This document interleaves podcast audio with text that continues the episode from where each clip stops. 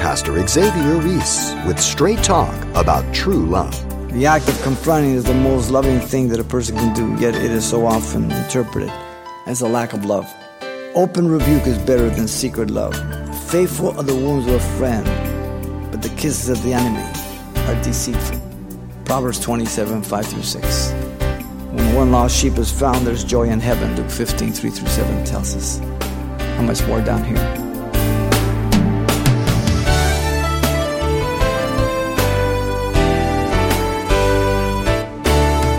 Welcome to Simple Truths, the daily half hour study of God's Word with Xavier Reese, Senior Pastor of Calvary Chapel of Pasadena, California. Scripture clearly tells us the wages of sin is death. But the world tells us to mind our own business. Well, then, what do you do about confronting another about sin? How can we be truly loving and make a stance against sin at the same time? Today, Pastor Xavier helps answer those important questions as he takes us to the book of 2 Corinthians as he begins today's simple truths. 2 Corinthians chapter 1, we're going to look at verses 23 down to chapter 2, verse 4. And the message entitled, Painful Love Can Be Misunderstood. When people are confronted with their sin, often they think they're being judged wrongly. Such was the case with Paul as the false teachers had slandered him falsely, accusing him regarding his ministry to the Corinthians. They were slandering him, bad mouthing him. Verse 23 Paul the Apostle called God to examine the truthfulness of his words to the Corinthians because they're fickle children, they're carnal. He was thinking of them, giving them time to consider their carnal state. Certainly they had offended him. Certainly he was hurt, but he wasn't moved by that hurt or by the words. He abstained from going to Corinth, hoping for repentance on their part. That's the goal. He was not attempting to tell them his personal views on what they were to believe, what they were not to believe, but he was teaching scripture and their obedience to those commands. Often people get their feathers flustered because the pulpit is very direct. Listen, you have the same Bible I do. Are you a Christian? Your obedience is to Christ, His Word, not me. Now, notice secondly, Paul determined to not grieve any further the Corinthians. The apostle had gone in verse 1 here to them a second time, and it had been in great sorrow. Listen to his words. But I determined this within myself that I would not come again to you in sorrow. Paul had first been there at the founding of the church in Acts 18, 9 through 11. In fact, remember, Jesus appeared to him in verse 9 of Acts 18. Now the Lord spoke to Paul by night in a vision. Uh, do not be afraid, but speak and do not keep silent. In verse 10, Jesus assured him, For I am with you, and no one will attack you to hurt you, for I have many people in this city. And then in 11, Paul obeyed, and he continued there for a year and six months, teaching the word of God among them. God was directing and guiding Paul. Paul wanted to get out of Corinth. It was probably like Vegas today. He wanted to get out of there. And God appeared to him, the Lord appeared to him and encouraged him. That was his first coming. Paul had made a second visit sometime between the writing of First Corinthians and second letter here, Second Corinthians. The result was that it brought great sorrow to the Corinthians. Now, remember, he has already written that letter by the report of Chloe's house. The second visit is not recorded in the book of Acts. Only that he departed from Ephesus, if you remember, after the riot, and he left to Macedonia and he spent three months in Greece, Acts 20, verse 1 through 3. Now he has just defended his change of plans of not coming to them in chapter 1, verse 15 and 18. So there was a second visit that we don't have recorded. Now, notice Paul had made a judgment based on all that had taken place. In view of the first corrective letter, in view of the second visit after the corrective letter, he's assessing all these things and he comes to a conclusion no, I, am not going. It's not right time. Wisdom from God that we say, Lord, should I, should I not? Now or not? So critical. Where if I make my own decisions, I can just make things worse. I need the wisdom of God for the timing. So important. The apostle saw the potential effect of his visit as they were pained by the stern attitude with him, by their lack of repentance and their carnal condition. He made the decision not to return and to cause them any more unnecessary pain. Affirmed by the phrase, spared them. To spare you by not coming the third time right away. Chapter 1, verse 23. Not right now. Notice Paul instead had been waiting to find out the response of the Corinthians from Titus. He was to meet Titus at Troas, remember, chapter 2, verse 12 and 13 tells us, but he did not show. Ultimately, they would meet at Macedonia. Paul, though exhausted, fearful, and having conflicts from within and from without, was comforted at the good news of Titus about their mourning and their zeal for Paul when they did meet in Macedonia. Chapter 7, verse 5 through 7 tells us. Paul was concerned. He had them in mind. And all of a sudden, here comes the good news, and everything changed. Can you identify as a parent?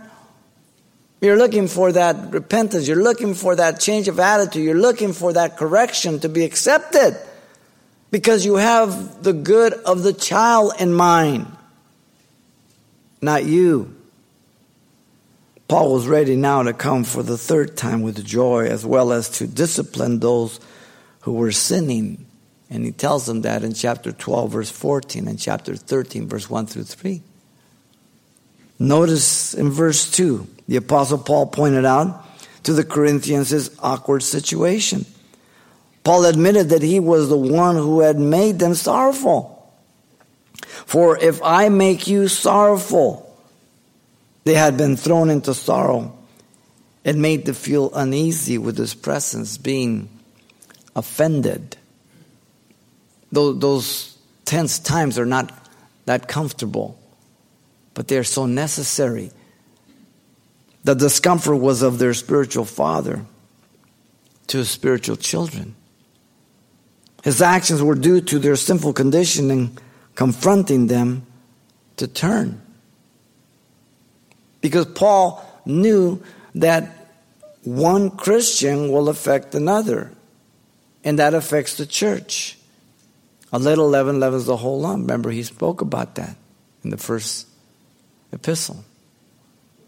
Their pride had made a greater drift, their carnality blinded them even greater.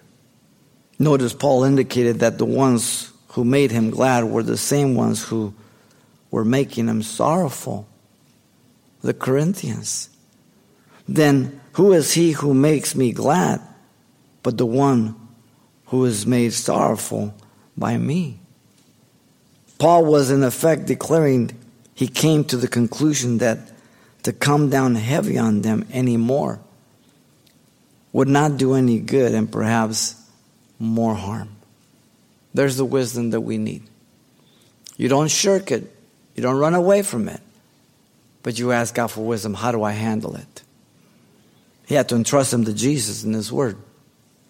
He had to trust the conviction of the Holy Spirit to deal with them. Necessary. The goal is always to see the good of the individual. Always. Not just to make them squirm. He was willing to suffer the loss of their present fellowship for a time. He was hoping for a loving reconciliation. Sin destroys relationships between people, especially in married relationships. If you're married, you know what sin can do. It's not nice. Sin destroys fellowship between God and man. Sin is not static, but progressive. It only gets worse if there's no repentance. Ecclesiastes 5 6, listen to the words. Do not let your mouth cause your flesh to sin nor say before the messenger of God that it was an error. Why should God be angry at your excuse and destroy the work of your hands? Those that God loves, He chastens and disciplines. If people in the church do not repent and obey the word of God, then we are to have no fellowship with them. Some people consider this extreme. The Bible considers this normal. you see, a different gospel is being preached. We must make a distinction between the believer and the unbeliever. In fact, in, in 1 Corinthians chapter 5, verse 9 through 11, he made this distinction very clear to them. In 5 9, he says, I wrote to you in, in my epistle not to keep company with sexual immoral people. Now, this epistle is a previous letter before the First Corinthians, which we don't have. Okay? Yet I certainly did not mean with the sexually immoral people of the world or with the covetous, extortioners, idolaters, since then you would have need to go out of the world. But now I have written to you not to keep company with anyone um, named a brother who's a sexually immoral or covetous or idolater or reviler or drunk or extortioner, not even to eat with that person. And then he goes on to say, For what do we have to do to judge the people in the world? God will judge them, but we have the responsibility to judge each other. So there are Christians who will get off in sexual sin or whatever it may be, and we have to confront. We have to deal with it. You can't just turn your back and close your eyes. But God will judge those in the world. We don't judge the world. But those that say they're Christians, if you say you're a Christian, we're in the same family. We have the same Father. We have the same standard. We have the same Holy Spirit. We should be in agreement about what's written in this book. We're not to count them as enemies if we cut fellowship. We pray for them. 2 Thessalonians 3 11 through 15. Now, the purpose for discipline is for restoration that results in joy, not mere castigation. That's important. Paul went to the extremes of commanding that that young man sleeping with his stepmother in 1 Corinthians 5 5 be excommunicated from the church, even to the extent of handing them over to Satan for the destruction of his flesh, that his spirit may be saved. This is not extreme, this is normal. Nobody teaches it though today in the church. Because of our political correctness, our permissive society, and the threats by the bully laws in our nation. It's going to get worse. In fact, Paul, in the next section here, chapter 2, verse 5 through 11, will deal with this man who had repented and now they were refusing to let him back in. So here he is sleeping with his stepmother. They're embracing him, hugging him, thinking he's okay. Paul says, kick him out. Now he repented. They don't want to let him in. Sheesh. The believer in the church cannot be indifferent to sin for those of the family of God. At times, believers are never confronted for their sin by their own family members. That's bad enough. Other times, believers are not confronted by their friends if they're single. And their fellowship is just in activities, and they, they, you know, and they fall into this worldly thing. Well, I can't judge it. No, you can. You can hold each other accountable. At other times, the church fails to confront. God help the pastors who don't deal with sin from the pulpit, who don't speak about Matthew 18, who do not exercise it. That's why the church is as messed up as it is, because pastors do not teach the Word of God. They don't teach about sin, repentance, the gospel. I'm to be willing. You understand? That others may fear. Preach the Word. Be ready in season, out of season. Convince, rebuke, exhort with all long suffering and teaching. 2 Timothy 4 2. This is normal. This testimony is true. Therefore, rebuke them. I mean, talking about the Cretans. Sharply rebuke them for they may be that they may be sound in the faith titus 1.13 this is what the pulpit is for. This is his, the church of jesus christ. This is not a club. This is not a, a good old boys club or anything else. This is this is a church. We're here for the sake of the lost. To show them an example what christ can do in us the hope of glory. Paul determined not to grieve any further the corinthians out of love.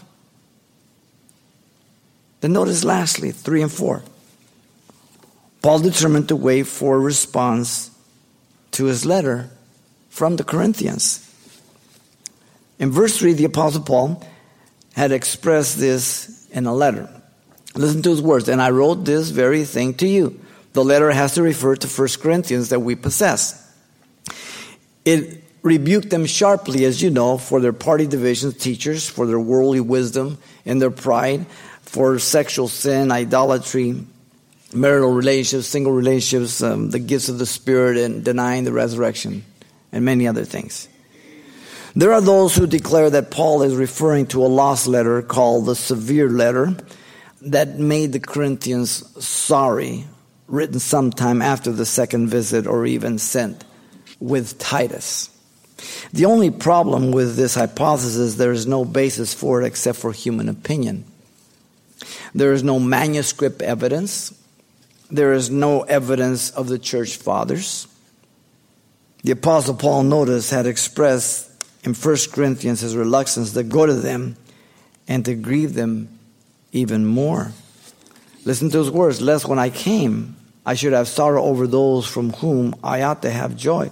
So Paul is expressing and experiencing here the present sorrow, having gone to them after the first letter, as well as the condition of the Corinthians here. The house of Chloe sent him the letter. He, he responded. They were upset. They were grieved. He visited them. Didn't go well. Paul recognized that the Corinthians should have been his source of joy, notice, rather than sorrow. Those from whom I ought to have joy.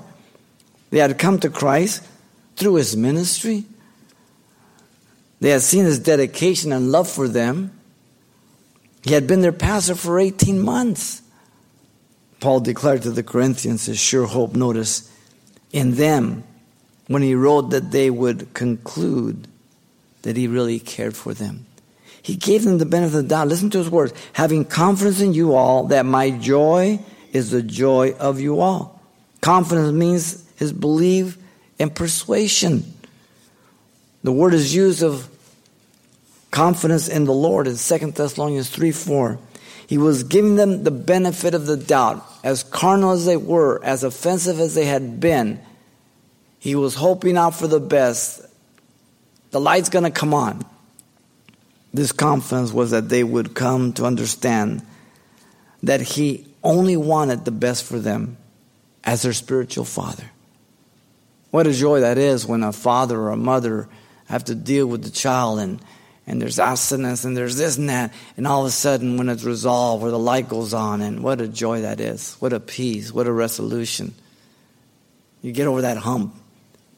The joy of Paul was to see the Corinthians full of joy in Christ. Notice, enjoying life in Christ in each other. So if they were walking with Christ, that was his joy. And he wanted to know that was his joy. They were his joy. What greater joy is there for a parent to make sure a son and daughter are, are, are, are walking with God and they're, they're seeking the Lord and they're doing good and they don't, they don't have to worry about them being in the world and all messed up and everything. What a joy, what a peace.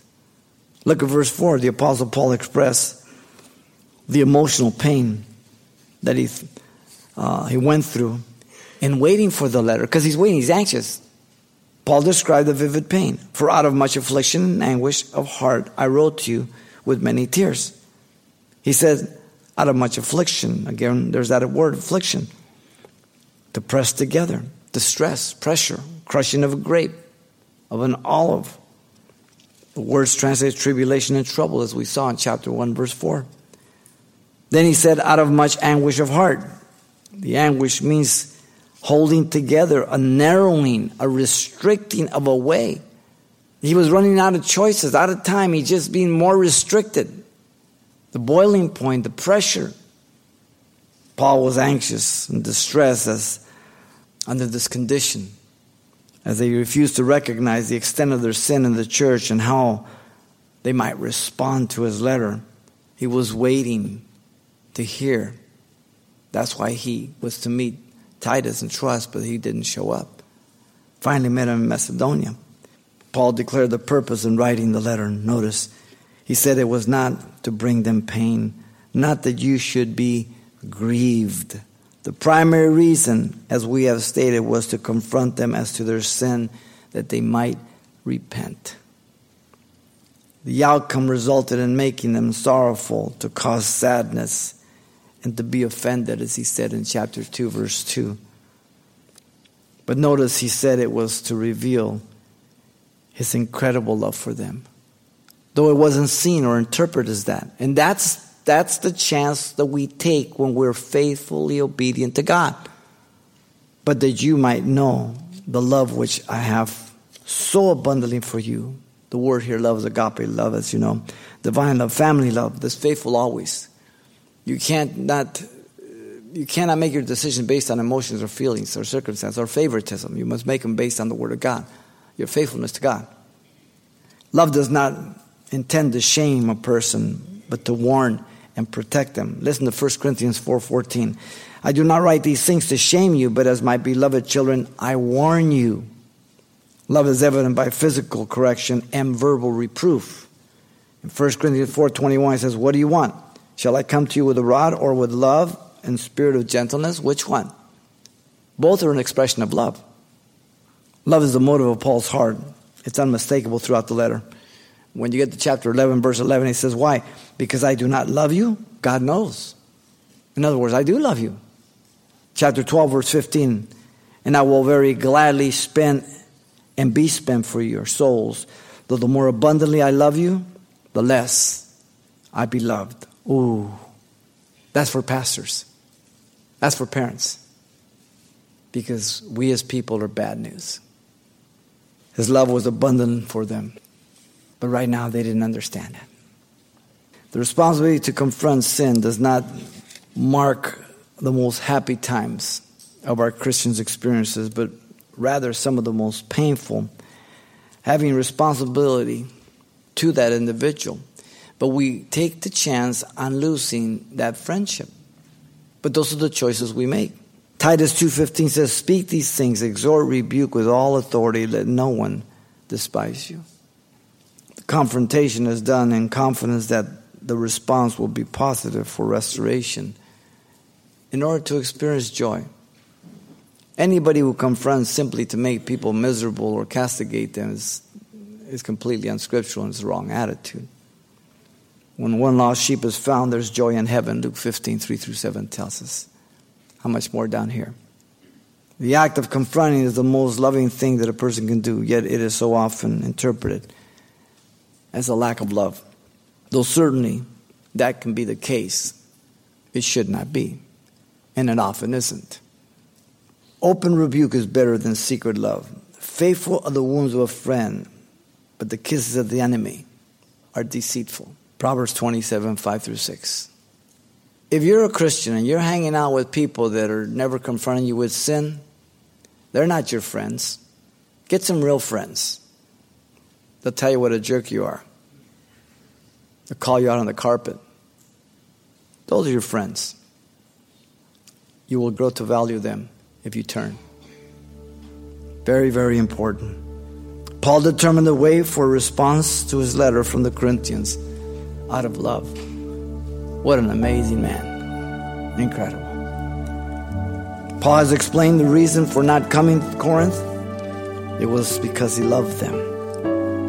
Evident of these three things. Paul determined not to confront the Corinthians out of love.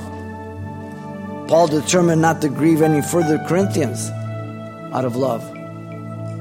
And Paul determined to wait for the response to his letter from the Corinthians out of love he stood his ground in obedience to God and love for his children. How much more we towards each other? Pastor Xavier Reese with the simple truth about how to confront someone in love.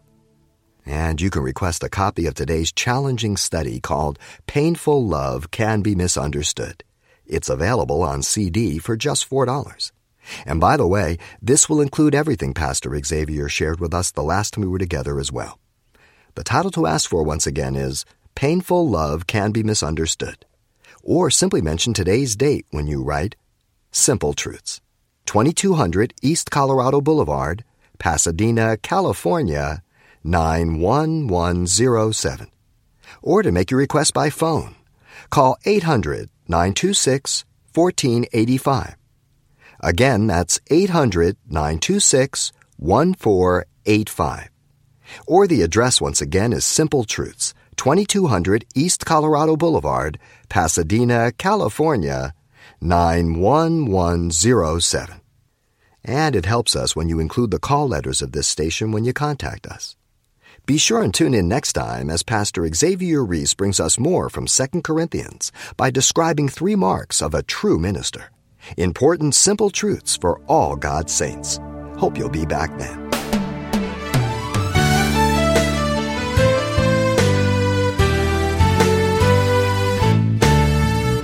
Simple Truths with Pastor Xavier Reese, a daily half hour broadcast, is a radio ministry of Calvary Chapel of Pasadena, California. www.calvarychapelpasadena.com.